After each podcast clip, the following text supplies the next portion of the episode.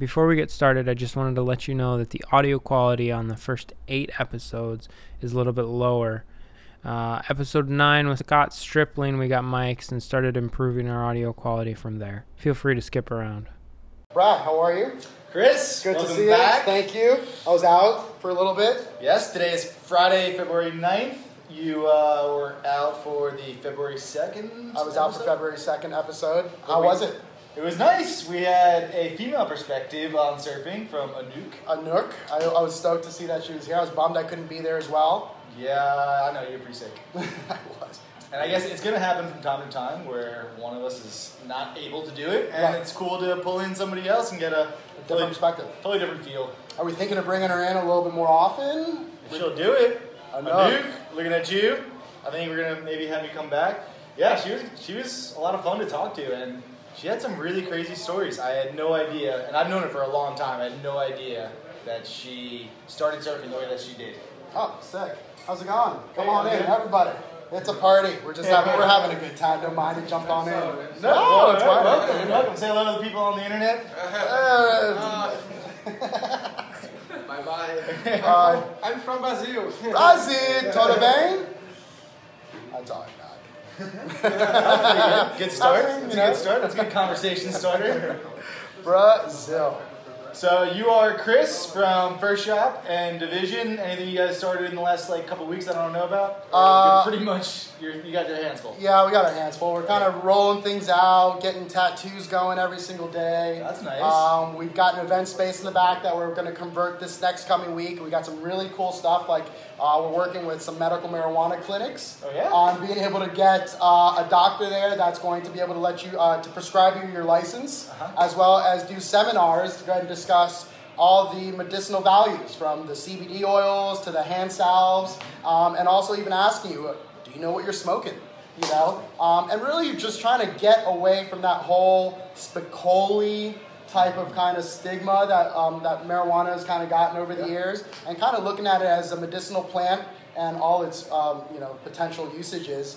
Um, even some of the stuff for like tattoo artists, they're able to kind of use some of that hand salve on their wrists because they're tattooing all day, their Ah. lower back from sitting there. Of course, Or- like shapers. Right, and or even the person that's getting a tattoo, you can go ahead and numb the area a little bit with a good salve, and it's just all organic.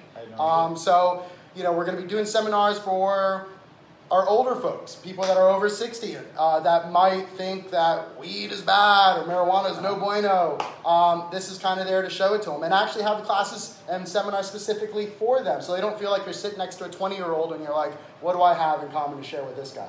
You know, Really? so yeah, those are cool things that we'll be rolling out in the next week. Interesting programming coming down at Division Wynwood. Yeah, we're, we're pretty stoked on it. It's kind of cool. So we'll be building that out next week, and please definitely by I'm sure this next uh, uh, podcast that we do next week, we'll we'll have a lot more information on it. Okay, you can always check out Division Wynwood on Instagram, on Facebook, all your social medias, Absolutely. all this kind of stuff. Uh, what else? Uh, How things going? I, I missed waves the whole that week that I was out sick. Last week that you had Anouk, there was there was surf, wasn't there? yeah, there was a little bit of waves last week, um, more so than this week. Although we're kind of like getting into springtime, it seems. Uh, Was it summer outside? It's It February hot. and it's it is really hot. Yeah, really hot. Um, We have got- anything coming up? It's not looking too good, really. I mean, we've got basically almost like a springtime or summertime pattern. We've got a big high blocking anything that's going to come south in terms of storms. Um, so it's almost like a trade swell, east, east, southeast trade swell. So you get above the Bahamas and you'll see some east swell, probably like in the chest high range over the weekend. As we start to end into win- uh, the winter and come into our springtime, winds start to come out of a particular direction more That's so than others. Yeah, yeah, yeah. Are we seeing that that's kind of getting starting to set up a little bit earlier? Yeah, With this high? Yeah, and you know these these things do happen from time to time where like a pattern will shift, and like you can go into what seems like a summertime pattern for a short period of time, and so it kind of remains to be seen what happens this time around. If that high will really just sit there for the remainder of what would be our, our normal winter season, and we you know could have just had a really early spring this year. Right. Um, or if it'll break down and we'll get something that'll you know actually uh, push further south in terms of cold fronts and, and lows that can break through that high. We'll have to wait. Wait and see. But you're right in asking, you know, about the seasonal change. Um, a lot of times during the winter, you start to see the north northeast winds, Right. and then as we move towards uh, the spring and summer, the wind transition more to uh, East, easterlies, east southeast, exactly, the southeast direction. Um, so right now, that's basically the conditions we're under. Um, east southeast winds. Some of them are going to be stronger at times, so you might be able to catch a little wind swell set. But Chances it's- are it'll probably be knee high, and if it's knee high chop, we're here shop. God, I love that. Wow, song. that was I had to so throw well that in timed. Yeah, I mean, this is the right time for it. It is, it is turning into that season. So come down to the shop and buy some wax or something. Um, what else is going on? Oh, on Thank You Surfing this week, we posted a local lens by this guy, Alex. He was doing some really different stuff than we've uh, posted in the past. It was, I guess, slightly more featuring waves than surfers. Um, and he had a like really interesting take on what waves look like. He had some like underwater stuff, some way above land stuff. So All around here, or just kind of he just it looked like a mix of stuff. A lot locally, um, although I don't think you could tell it was local. right, Um, just because it was like underwater, there's sharp defining features. right. Um, but yeah, it was uh, pretty interesting to see that stuff. What else we got coming up? Well, we got all the previous episodes of uh, our talk story Cool. are on the blog and on YouTube, so you guys can go on YouTube and uh, subscribe to that stuff. We've gotten some subscribers. We have. Yeah, So people kind of like what we're doing. it looks that way. Stop, get out, guys. Yeah, people are commenting. I'm getting like uh, some fan mail and stuff. Some People. feedback. I mean, give us feedback. Tell us what like. Ma- are, am I talking too much? As a matter of fact, not we, talking uh, loud enough? One of the things we were talking about today uh, was a suggestion. Okay, I like it. Someone who's a new dad, another face in the lineup, one of these guys that we know, uh, had a baby in the last, oh gosh, I guess it's been over a year now. Um, Congratulations. yes, congratulations. It's a tough one. So his his whole thing was he wanted to talk, hear us talk about what it's like to be a parent and a surfer.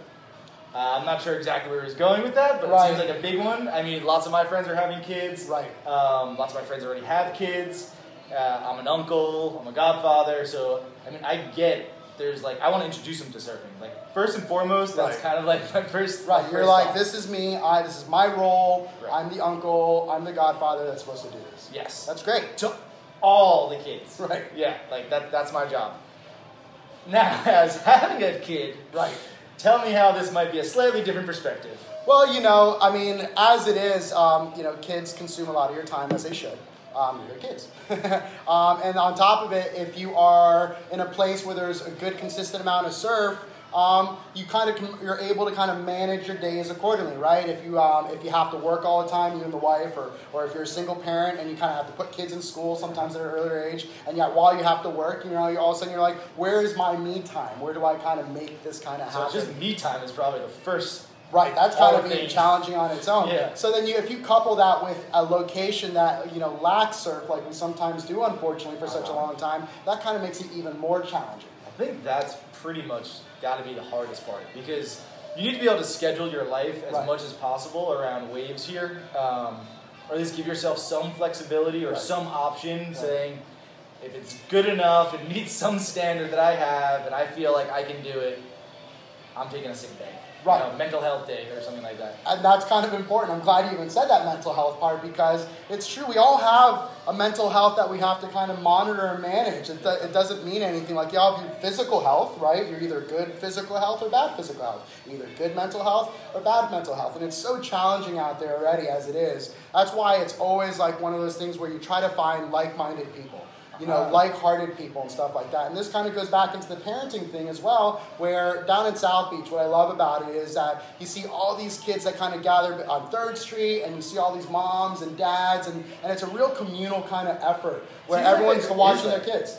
And it's weird. It's very bohemian like. some beach communities, or I'd say all beach communities I've been to, there is some large group of families, sometimes multi generational, usually multi generational, Right. That are just like posted up, holding it down, and have been maybe forever. I don't know. It seems Well, like forever when you show up. And it's one of those things where you know you have a lot of other parents that like want to go surf and do this, and well, I got to watch the kid, or I don't have Right. anybody. But then you know they find these play groups with other kids and other Ah. parents that have people that kind of just sit on the beach and, and do stuff, and they're like, hey, you go out there for a little bit, and Uh-huh. you know sometimes all you need is that one wave. All you need is that Ah. 20 minutes. You know, and you're like, oh, I just I got some salt in my skin. You know, I got to go ahead and just recharge for a second, and that is part of that mental health that really kind of just balances you out. You know, and uh, it's, it's a difference between maybe just being so agitated and the smallest little things that can snap to being like, oh, I needed that Just release. two, like one way. Yeah, you know, all it takes is that one wave, and all of a sudden you're just like, thank you. You know, we give you know thanks to everything that we get out there and uh, and to the people around. So I mean, as, as a as, as a as a parent, whether you're a single parent or you or you you know you, you have A big support network. right or not don't you know maybe it's about finding other like-minded people that kind of share those things and if and you never know it doesn't have to be someone you think you would ever hang out with um, but you'll find that we're all in it together Ah, the We're all in whole it it takes a village kind of concept. it really does It really yeah, does. well, I mean, I guess that's an interesting way to look at it. I know I joked about it with you, uh, talking about this sort of concept. I was like, yeah, I had a kid and I had to figure out how to go surfing with a child. Like, Right. I would, there'd be the four of us, Right. your daughter, my kid, and you sitting in a truck and going up coast, and I'd be like, all right, you got the first 30 minutes, and Right, right, the and, next and, 30. and there's certain phases, right? Because that, you know, granted, you, you might have to sacrifice for the first couple years because, granted, the, the, you maybe not your your child might not be comfortable with anybody. They might should Sure, kind of be a little yeah. bit more protective, um, as well as they're well, you know, they can't probably swim completely on their own either. There's all so, those things. So you kind of want to make it a little bit easier for the other parent that's going to kind of watch your kid. Um, so usually, I, I usually find that probably over three or four years old, then you can kind of start doing a lot of these things. But man, I, I can't wait to go up coast with friends and their kids and stuff like that. And and Gigi is loves the ocean and she's kind of gotten into it a lot. And um, but yeah, I'm still not completely there yet. And um, so Figuring it out, yeah, guess. like everything else, still kind of figuring it out. Well, I, I guess that's kind of why you probably asked the question in the first place because he's trying to figure it out. Um, I feel for you. I feel for you. It ain't easy. You know what? Come over here. Let's become friends. Let's let's continue that network. If you want, if you need help meeting people, I mean, this shop is actually pretty awesome for it because we always have people stopping in and out, uh, hanging out to talk story, and you never know who you get to talk to. And come here and be like, express those concerns and be like, where do I find this kind of support group? And then say, you know what? All you got to do is go to Third Street. You'll see a good group of kids and whatnot. Get in there, bring a six pack of beer, you know, high five people and say, hey, I'd like to meet some people. yeah, that's a that's a pretty good idea. And it just may seem strange because I think surfing in a lot of cases can be like a very solitary pursuit. And so you go out in the lineup, you paddle out by yourself, paddle back in by yourself, get your wave by yourself. And so you don't think that the guy next to you has got like a kid screaming at home like Right. you do, that you're thinking about like, oh shit, my significant other is dealing with this all by herself today because I'm here, like I gotta get back to it. But everyone's going through that, I guess. Right, and that's a great point that you kind of bring up right now in regards to teamwork, making it for the dream work. You know, I mean, it's serious. Like, you have to kind of remind yourself that it's just not you. Like, if you have a significant other, they're busting their butts too. And if that significant other is actually watching the, the kid while you're doing the work and stuff like that, which happens a lot as well, you might say, Oh, but I've been working all day just to come home and with the kid and whatnot. And yeah, we all are working hard, you know, and whether it's she or he that's staying home with the baby uh-huh. while the other one is working hard, it's a matter of both you understanding, hey, I've got to, as the more that I think about that other person and what they might be going through, that is a way for them to kind of do the same for me as well. So yeah, it's saying, yeah, you're out surfing for about an hour and you're like, oh man, you know, I, I got traffic that's going to start kicking in in about 30, 40 minutes. I really like to catch. Don't be selfish. Yeah, You got your surf. You got, you know, you got to kind of recharge. Get out there, get back in there, come back early, bring flowers. you Wow, know? look at you. Yeah, you know, sometimes you got to change it up a little bit, you know. Yeah, that's um, like, uh, and, good advice. and, and it and it goes so far. It goes so Yeah. far because the other person really appreciates it. And then what? You know what? The next time you want to go surf, there is nothing worse than being in a relationship where someone just gives you grief for every time they're going to go out and surf. And I know we've all kind of, not all of us, but some of us kind of felt that yeah. in some relationships more than other, where it's just like, ugh, why do I feel like I have to walk on eggshells or ask for permission to do it? Um, but if you start doing things that kind of help offset that, that other person will be like, you know what, this person's being really considerate. This person, my hubby, my wife, whatever, my girlfriend, my baby daddy, is being real considerate. Um, have fun, enjoy it, because it should be something that you want that other person Yeah, to really yeah. nourish them. And if they don't really understand it, either you're doing it wrong or maybe that person is not the right influence in your life. If Yeah. you really are that dedicated to it, I mean. Tune in to 7 p.m. as we do the Love Connection Hour and talk about all things relationship. Chuck Woolery will be joining us. uh, yeah, I mean, I, I, I'm not quite there yet, but it's uh, something that I see with my friends, and um, I, for one, try to be generous in that sense. Right. If, if I know that there's going to be waves, um, I'll be like, look, there's going to be waves. I tell my friends as in advance as possible. Right. Like, if you guys can make arrangements with the family, this is where there's going to be waves. Maybe we can go together. Let's pack a cooler. Let's all show up together. I got a tent. You know, like we can make a day of it, and it doesn't have to be like a hardcore surf trip to be fun. Now, we know that we can see forecasts Uh-huh. roughly about 7 to 10 days out. Obviously, the further out it gets, uh, that cone of certainty gets a little bit wider. Um, is it possible that within five days you can have a pretty good idea? And granted, I know that weather changes and, and whatever the case is, but what would you say is how many leeway of days out that you can kind of have some sort of certainty for the most part? Granted, we're in Miami, so um, all that just gets thrown out the window for whatever reason, even when you think it's going to happen the next day. Would you say three days would, would be more of a, a little bit more of an accurate number? Uh, to be able, so again, to try to be able to plan these things and say, hey, I we're- do it in. It's a very difficult question. Right. And I've kind of taken the approach of, kind. I go on alert. So like seven to ten days out, I can be like, just kind of like what we do with hurricanes. Right. Unfortunately, it's you're looking way, way, way out, and you're like, ooh, gee, that could be something.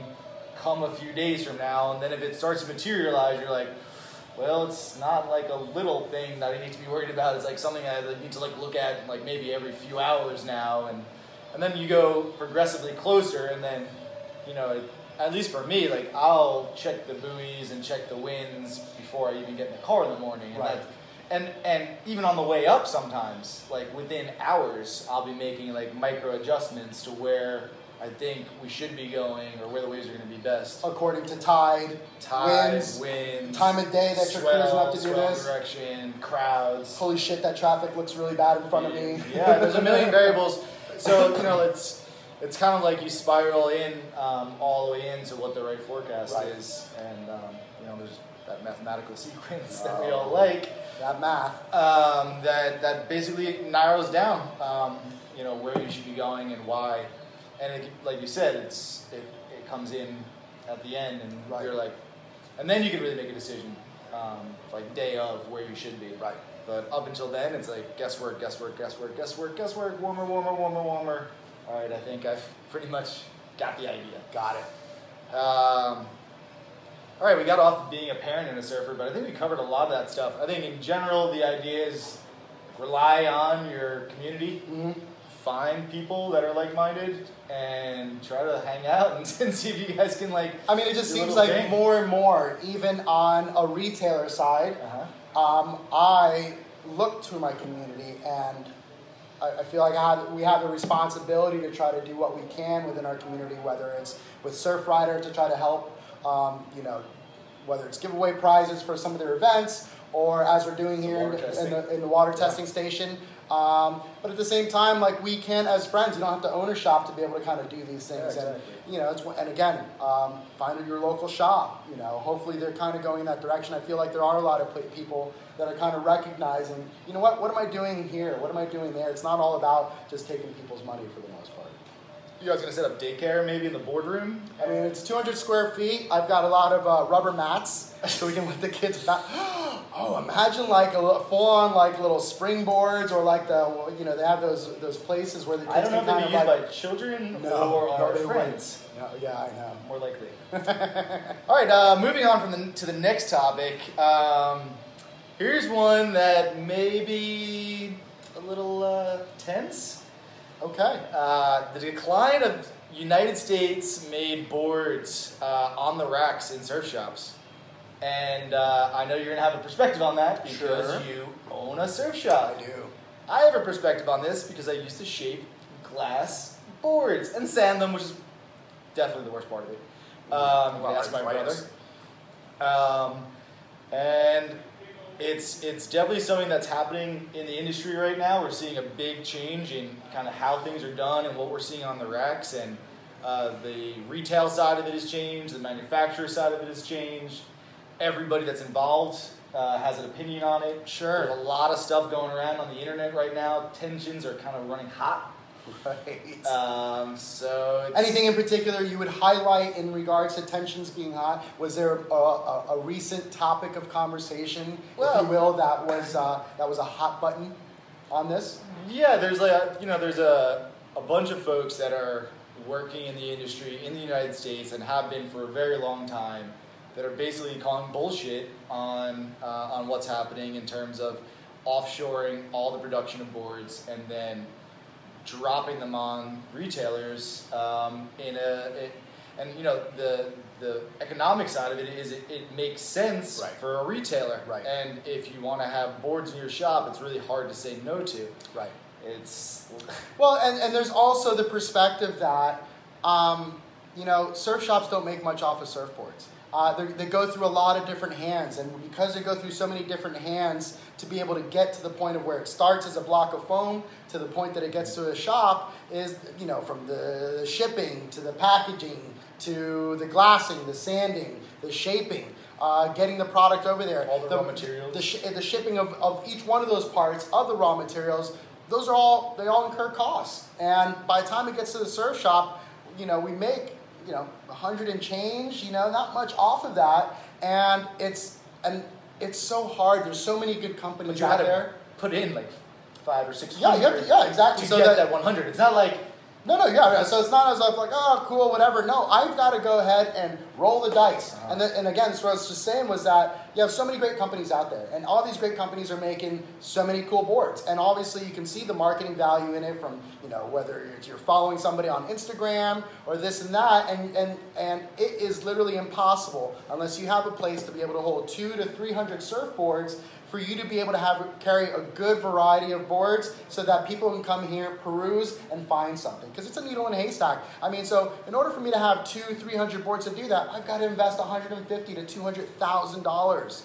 So that's the numbers that you're dealing with. Yeah that, and so that's so why, wh- so why so- is it the, to the 200 to 300 boards? Uh, matter of selection, um, and and at the same time, you know, with online purchases now, and I think with the uh, with the advent of volume counters or indicators on boards, people are now able to kind of pinpoint the type of board that works for them. They're saying, okay, well, this got this kind of flow. I'm kind of surfing in a place that's going to be a little gutless, so I'm going to go ahead and I know that this volume is going to work on something a little bit wider and stubbier and a little bit more fuller and railed uh, from you know nose to tail, and they can find a board exactly because how hard is it that you have to go to a surf shop that you'll actually find the board that you're looking for and unless you're going through two 300 surfboards that you might be able to select from a surf shop that you know that's carrying anywhere between 50 to 150 boards is going to have a little bit of a harder time so you might end up getting a board you know as a surf shop owner you'll probably buy boards that kind of work best for your particular area but you got to wait for that person to kind of come there. You've got to educate people and then try to sell them on it as well. So um, it's hard. And then, but then you kind of start to like, and this is kind of go back to like certain companies that we work with that do make their boards overseas, and you know they're big and they have a lot of money to be able to go ahead and and set up certain programs with you that help alleviate some of that burden. And for me, it's a matter of having skin in the game. Like, we've been doing this for almost 10 years. We hardly make anything. We want to do this, but I can't buy five surfboards that are going to run me $2,500 and then all of a sudden have it due in 30 to 45 days. It's like, it's an impossibility, and then it's only those five. So then all of a sudden, if I do five from Lost, five from Merrick, five from someone else, that's 15 boards that just cost me $7,500 and it's only 15 boards. So the chances of being able to kind of get that sucks. Then you have that person that like will call all the shops. Do you have this board? No. Do you have this board? No. What are they doing? Because they don't want to drive to get to here and not find it. I get that as a consumer. I get why they're purchasing things online. So as a retailer, we're having to go ahead and start bouncing around. Do you start going for the cost effective, cost effective price point boards for those beginners that will be made overseas so that somebody that wants a board can spend 450 550 on a board. Or if they want that good quality board, I got to have a decent selection. So maybe a company will be out there and say, hey, we're going to go ahead and float you a couple boards to go ahead and make sure that you have a good selection because we have extra boards. And then you go ahead and sell it. it. And, and, it. and it takes a lot of that burden off my shoulder because, I mean, still got to pay rent, still got to turn to keep the lights on, still got to pay staff and ourselves, and surfboards aren't going to make that, that margin for me. So it, it's hard, you know. The way that I've been looking at it the- after you described it is you have like a responsibility that you feel to. These guys. Stop boards. Ladies and gentlemen, hold on before we finish No, no, any no, longer. no, no, no. We've got. Island Okay. Water Sports Miami. Hashtag IWS Miami. Welcome, Scott. Hi everybody, how you doing? How's it going? Skipper Well, Lino. hi, I heard about the Troy. show. Congratulations on the show. Oh, thank you, I heard thank it's just blowing up. I just wanted Just to. big things going I just wanted to come by and see what it all looked like from a, uh, you know. Well, you want a beer? No, no, I'm good. We're gonna sit back and let you do your thing. Okay. You guys Maybe keep just the background. All right. Do this guy over here. Island Water Sports Miami. You know what? Uh, speaking of our other local shop, I mean, we're down here in the south. Scott's up there in North Miami. Uh-huh. We're the only two places, and we constantly talk to each other about board sales and the decline of it. We're saying we're the only two surf shops down around millions of people. How are we seeing declining sales year over year of surfboards? Yeah. It's not like there's another shop that opened up, and I and I think personally, And there's got to be more people surfing. Right. And and a lot of it just comes down to I think that people are finding things online that work for them, or they're going to places like you know your IWS in Deerfield that's got a conglomerate amount of boards, like a massive amount, you know, and a better selection to be able to do that. And I get it, you know, it's just kind of the nature of the beast. So Bob and we kind of do with what we can. Yeah, I was saying something right before Scott came in. It was, um, you know, when you when you come to a beach town and you look around at all the retailers, there's a lot of people selling basically like sundries and souvenirs and a bunch of this other crap. Right. And crap. maybe crap, you might like it. I don't know. Um, but the point is that they're not selling hard goods. You know, and you guys have set up uh, your space, you know, at a beach town because well, that's where a surf shop should be. Right. But you're selling hard goods, which have notoriously terrible margins. Right. And you're continuously stocking them, and you feel a responsibility, I would say, Right, to yeah. keep them in the store because you are, after all, a surf shop, not a sundry shop. Right, and that's kind of what separates you between like a Pacific Sunwear Uh-huh. or a Buckles or a Tilly's or what we call a feel good store or a big box brand. Uh-huh. You know, the, the biggest differences in that will be exactly that the education that we're able to offer and the product mix that we have, and hard goods happens to be that, that big difference. Um, but we're finding, which is weird about surfboards, that people are finding it other places, but they still need leashes and deck pads, and for whatever reason, people are might be buying their boards somewhere else, but they're still So picking up, they're going to the surf shop for the leash and the deck pad. I mean, there is a ton of value of coming to a local shop Right. and talking about surfboards. The people that are at your local shop care about surfing, and they know a ton about surfboards and their design and what works and what doesn't work. And I mean, you can order a board, you know, online if you know what you're looking for. But how do you even know what you're looking for? And I think there's still like a really big customer service, or at least like take it out of business terms, just like helping a guy or a girl pick out a surfboard. I mean, it's a daunting task, especially if you're just starting. Absolutely, and that and that's where I think we, as a surf shop, boutique shop, whatever the case is, still have as our, our realm to work with or within is making sure you have knowledgeable people here. And, and that are going to ask you all the right questions. And because at the end of the day, for us at least here at First Surf Shop, and I know Scott's the same way at Island Water Sports in North Miami, it's not about making the sale, about getting the board and stuff like that. It's making sure that you're getting the right board for the right Yeah. person, because that person's going to come back again. I don't, I can't even tell you how many times we've we've tried to convince people not to get a certain board because in their mind they're like, this is the board for me, and you're like, well, what are we doing? Wait, what's your skill like? Uh, I don't think They'll struggle. You know, and it's just like, look, I want to, you know, I like making money. I like to be able to keep the lights on, but at the same time, I want you to be happy because I know you're going to come back. Yeah. if, if it's something that you're happy with. And so, more than anything else, um, it's really important that you kind of go to your shop, support them, your local shop, whoever they are, but at the same time, ask questions. I mean, gone, I think, are the days that um, you know that you could that you're intimidated. Because I know sometimes going to any specialty store can be intimidating if you haven't done it before. especially Whether surf. Snowboard, yeah, whether it's snowboarding, biking, even tattoo shops, whatever. Like if you don't know what to do, it's kind of intimidating. So we try to take that intimidation out. We kind of let you walk in here and just like, whoever you are, Yeah. you're welcome. Let's figure this out. That's the way it should be, I think. I mean, in, in any customer service Right. sort of industry, Absolutely. you're not just selling stuff; you're helping people buy things. right. It's You're, a connect, totally you're connecting. thing You're connecting their their dreams to what to- you got on their shelves. some sort of hard realities.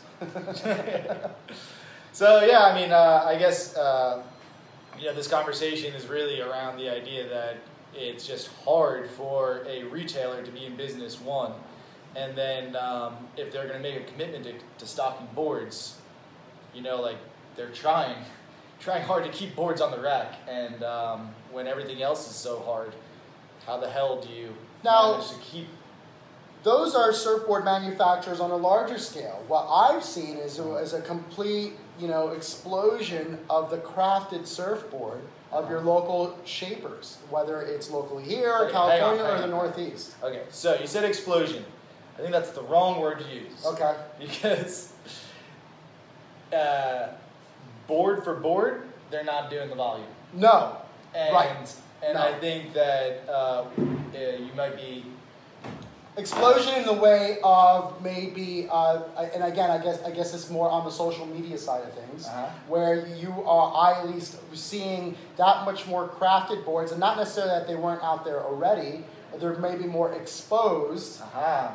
Maybe That more. Maybe there's more exposure. Yeah, yeah. More that exposure. You're right. Not exploding, but maybe there's more exposure to them, and there is more of a interest Good. in the in the crafting of these boards, um, of these, you know, hand shapes of American shapers. Yeah, or not even American, but just like Anyway, hand uh, shaped, craftsman made pieces of science slash art. Right. And I think that's the whole that's the whole part of it is that your local shop may be stocking boards from overseas, and that's because they want to keep the lights on and they want to give you surfboards. But there is this whole other alternative, Right. Which is a completely different realm, really, of surfboard buying the way that it is these days, and going into uh, a shaper and telling him what you surf like, and then having him give you feedback on what you should be riding and how he can help create that and create this relationship over time is like a, a totally other part of surfing. Right. And I think that is maybe where the explosion should be happening. Right. And I think that if, uh, you know, like even you guys as shop owners can start to let people know that these sorts of relationship exists. So, but here and there lies a challenge as well because you have all these shapers are also going direct to consumer. So they're not necessarily coming through a surf shop to be able to go ahead because they're thinking, why do I sell it at a surf shop if I can just sell it directly? You know, they can make that extra couple dollars and the person just comes to them or emails them or DMs them or this and that and they work with them. So then all of a sudden, does, as a surf as a surf shop owner, do you get mad at those local shapers because you're just like, hey, you're not even selling through me to go to someone else. You're selling them to them directly because you have the access now with social media and everything else that these local shapers and these great crafted shapers can kind of just get to people without being at the surf shop. So then, from that perspective, what is a surf shop to do? I have no idea. I mean, Yeah. I come from a business background, and so this whole thing just to me like is very typical of, a, of an industry in flux. Right. You know, we've seen it in many other industries, and we'll continue to see it kind of hash out. But in a way, it's worked in other things. Is that pretty much what we discussed? There's mass-produced boards that are purchased by certain folks for those reasons, and then there's handcrafted, uh, highly valued and coveted because of their uniqueness Right. other boards and and something in between usually. Right. And then the consumer has to make the decision, you know, which direction they're going to go with. And I mean, I don't know how it's going to work in- in, terms of retail, but it's uh, it's it's an interesting thing, and I think like you have to support your local shop. Right. You have to support your local shaper. And How that works in unison is still buy more surfboards. I think that's the answer. Just everybody should buy more surfboards, and Buy everyone's happy. Everyone's happy. I mean, you're happy. Shop's happy. The shaper's happy. I mean, who knows? Maybe we just convert this room into a shaping room and we just start doing our own boards. I mean, there's that. I don't know. Maybe. That's a whole other. That's a whole other idea. I know. We do have other things to talk about. All right, let's keep going. Um, so something that I've uh, watched on pro surfing on the uh, uh, when they do the live feed. yes. So when they're doing the live feed, you watch. A lot of times it's like when the action's not happening, uh, they're about to like cut away and they go to commercial, and you'll see the competitors going into the next heat and they're about to get in the water, or the guy's leaving and the girl's leaving the water, and you see like a bunch of people on the shoreline high fiving. Right. And these are professional surfers during a professional contest Yep. and they're completely accessible to the spectators, Right. to, to their fans. Pretty cool. And it dawned on me, yeah, what the hell? I've never seen anything like this in any professional sport or celebrity or anything. Right. Now that you're able to get that close without paying the $1,100 floor seat. Yeah. no, I mean, like, first of all, it's just sitting there, and then, like, you can be like, hey, what's up, Mick Fanning, high five. And he'll high five you back. Right. And you're like, that guy just is about to go up surf pipe right now. Right. It's incredible. Yeah, it comes out and all of a sudden world champion, you're just like, can I just high five the world champ just before Yeah. it went up? Did my high five help him? Probably. Yup. Yeah, so I, I mean, I think it's um, one of the things that I uh, overlooked in surfing that I really, really love and enjoy, and I have been doing so for forever. Yeah. I mean, you paddle. I paddled out in certain lineups, um, and there's a guy that I idolized like my whole childhood, Right. paddling out next to me. I'm like, holy cow! I could drop in on this guy, and And, it would, it and would then I have a story. I dropped. my day. no, I'm just playing. Um, but it is kind of interesting um, that that whole sort of concept exists. And like uh, we were talking a little earlier about the whole sort of uh, issue with boards and where they're being manufactured Right. and the, the role of craftsmen and, and surfboard building and all that. Um, but that thing has been ha- that conversation has been happening to a large extent online Right. and some of your favorite surfers are chiming in and having conversations with the guy down the block. Right. And they're going point for point, like, Right, and, and people are kind of bringing up topics or points and stuff like that. And when you're watching the contest, you're seeing, you know, all these commentators from Chris Cote and everyone kind of making their comments, and they're kind of viewing things just as we're viewing things right now, and kind of taking questions from people from all over the world. And at the same time, a lot of them are pro surfers that are kind of just chiming in as well, whether they're being funny or they're asking a certain question, Like- or they might see a question that somebody else asked from somewhere else and be like, oh yeah, that makes a good point. I'd like to go ahead and be able to kind of t- it's weird. touch on that, and then all of a sudden you realize we're all in it together. You know? Yeah, it's like the pros are fans of surfing just as much as we are. Yeah. And so they don't even understand the idea of segregating themselves Right. from the other people. They're just like, no, we all like surfing, so I'm going to high five that Grom as I get out of the water because that's what I do. I think the ocean has a beautiful way of humbling us. You know, there's a lot of, you know, granted, there's a lot of ego in surfing, and uh, or not, you know, not with everybody, but like, you know, I know there's a competitive edge, right? There's that healthy amount of ego that you need to have as far as confidence to be able to push forward.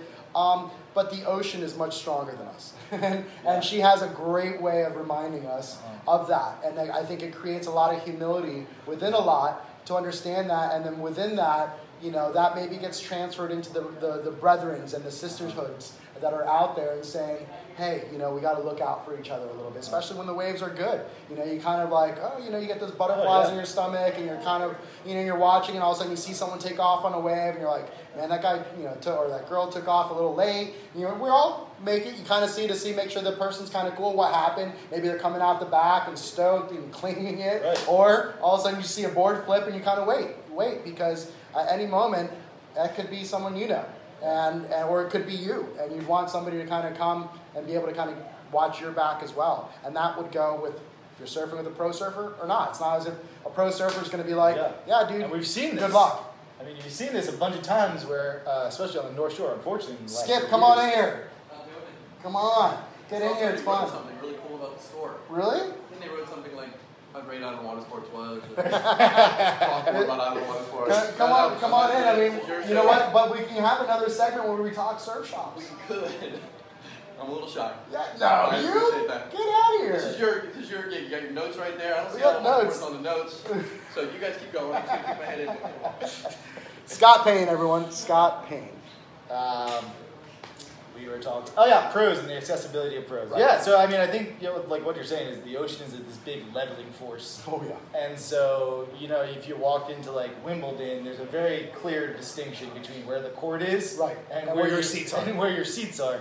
And with the ocean, it's like the cord is going to kill you potentially. Right. And so when you walk off of it, you're like almost happy to be in the Right. stands. You're like, I'm gonna go hang out here. Yeah, with, with all the people Right. that are also surfers, just like me. So, whew, Right, hey, but over, but within sports, whether it's basketball or football or even tennis at that kind of level, what do they have? They have security, they have all these things. You only see the person from a distance, so it adds to that kind of rock star atmosphere Yeah. a little bit. Whereas with surfing, and you're on a beach, you Yeah. know. And granted, they'll create some sort of security blocks for some of the you know the surfers as they're kind of coming in and out, make sure nobody's you know no over, overzealous fans. Right. But I mean, if you wanted to, you can go paddle out and sit in the middle. I mean, you could be that jerk that's sitting in the middle of the contest and be like, Kelly, you're gonna get this one? No, I'll, me? It's amazing that it's come so far as a professional Right. uh, vocation and all the industry that's around it, Right. and it's still so incredibly accessible. And you can paddle out uh, next to any pro surfer, world champions, and they're just another guy in the lineup. They'll catch way more waves than you, and probably. But they'll sit there, right. You suck at But they'll, they'll but- sit there and they'll have a conversation with you in the water if you're in Oh, Costa yeah. Rica and you have some sort of traveling pros down there. He's just going because he loves Costa Rica as well, just like you do. Yeah. He likes eating, you know, you know, pinto and, and, and rice and having, you know, your Lizano sauce as well as having some imperial beers and stuff like that and cruising and kind of being casual. And you can just have great conversation with the water. They're like, yeah, cool, whatever. And they move on, you know. It's kind of So- like that. It is pretty cool. So, uh, are we about 30 minutes into this thing yet? Are we? Look at that. I think we're at 7.02. I think we're, we are about 30 minutes into this. Have we been doing 30 minutes or we've we been doing hours? We've been doing 30 minutes, 30 right? minutes. You want to, you want to double down today? no, you know, I don't know. It's kind of crazy out there, but I think we covered everything we're going to cover today, so uh, we can wrap this up. we Another could wrap it up. another outro section. So uh, this is Chris. This is episode number five. We just finished up, and I think Five, huh? yeah, I think we're gonna do six next week, Yes. right? It's not Yes. like Valentine's Day or anything. Is it? Does anybody really celebrate that still? Well, we'll celebrate it with you. Uh, we'll see you next Friday live, and you can check everything on thankyousurfing.com on the blog. We've got all the previous episodes talking about all the cool stuff we talked about in the past. Some of it's pretty relevant probably for a long time, regardless of the forecast and everything else. Learn something. And uh, be back next week. Thanks for joining.